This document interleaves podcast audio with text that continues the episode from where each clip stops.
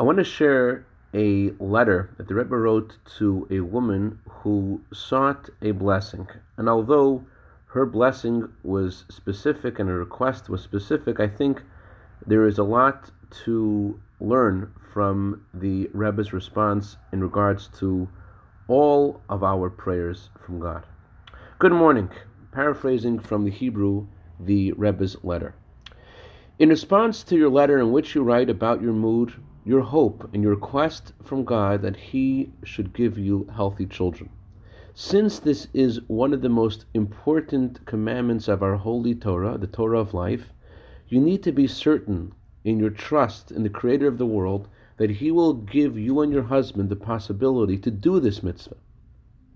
However, it's self-understood that you cannot show God the calendar and say it has to happen at this specific time, the time that you think.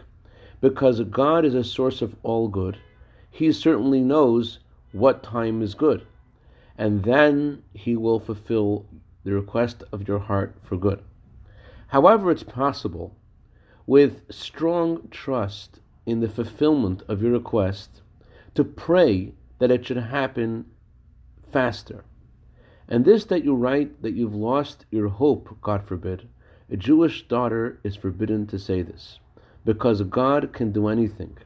And He wants that every Jew should not only have spiritual good, but actually physical good, with a blessing that your prayer should be fulfilled soon, and we should hear from you good news.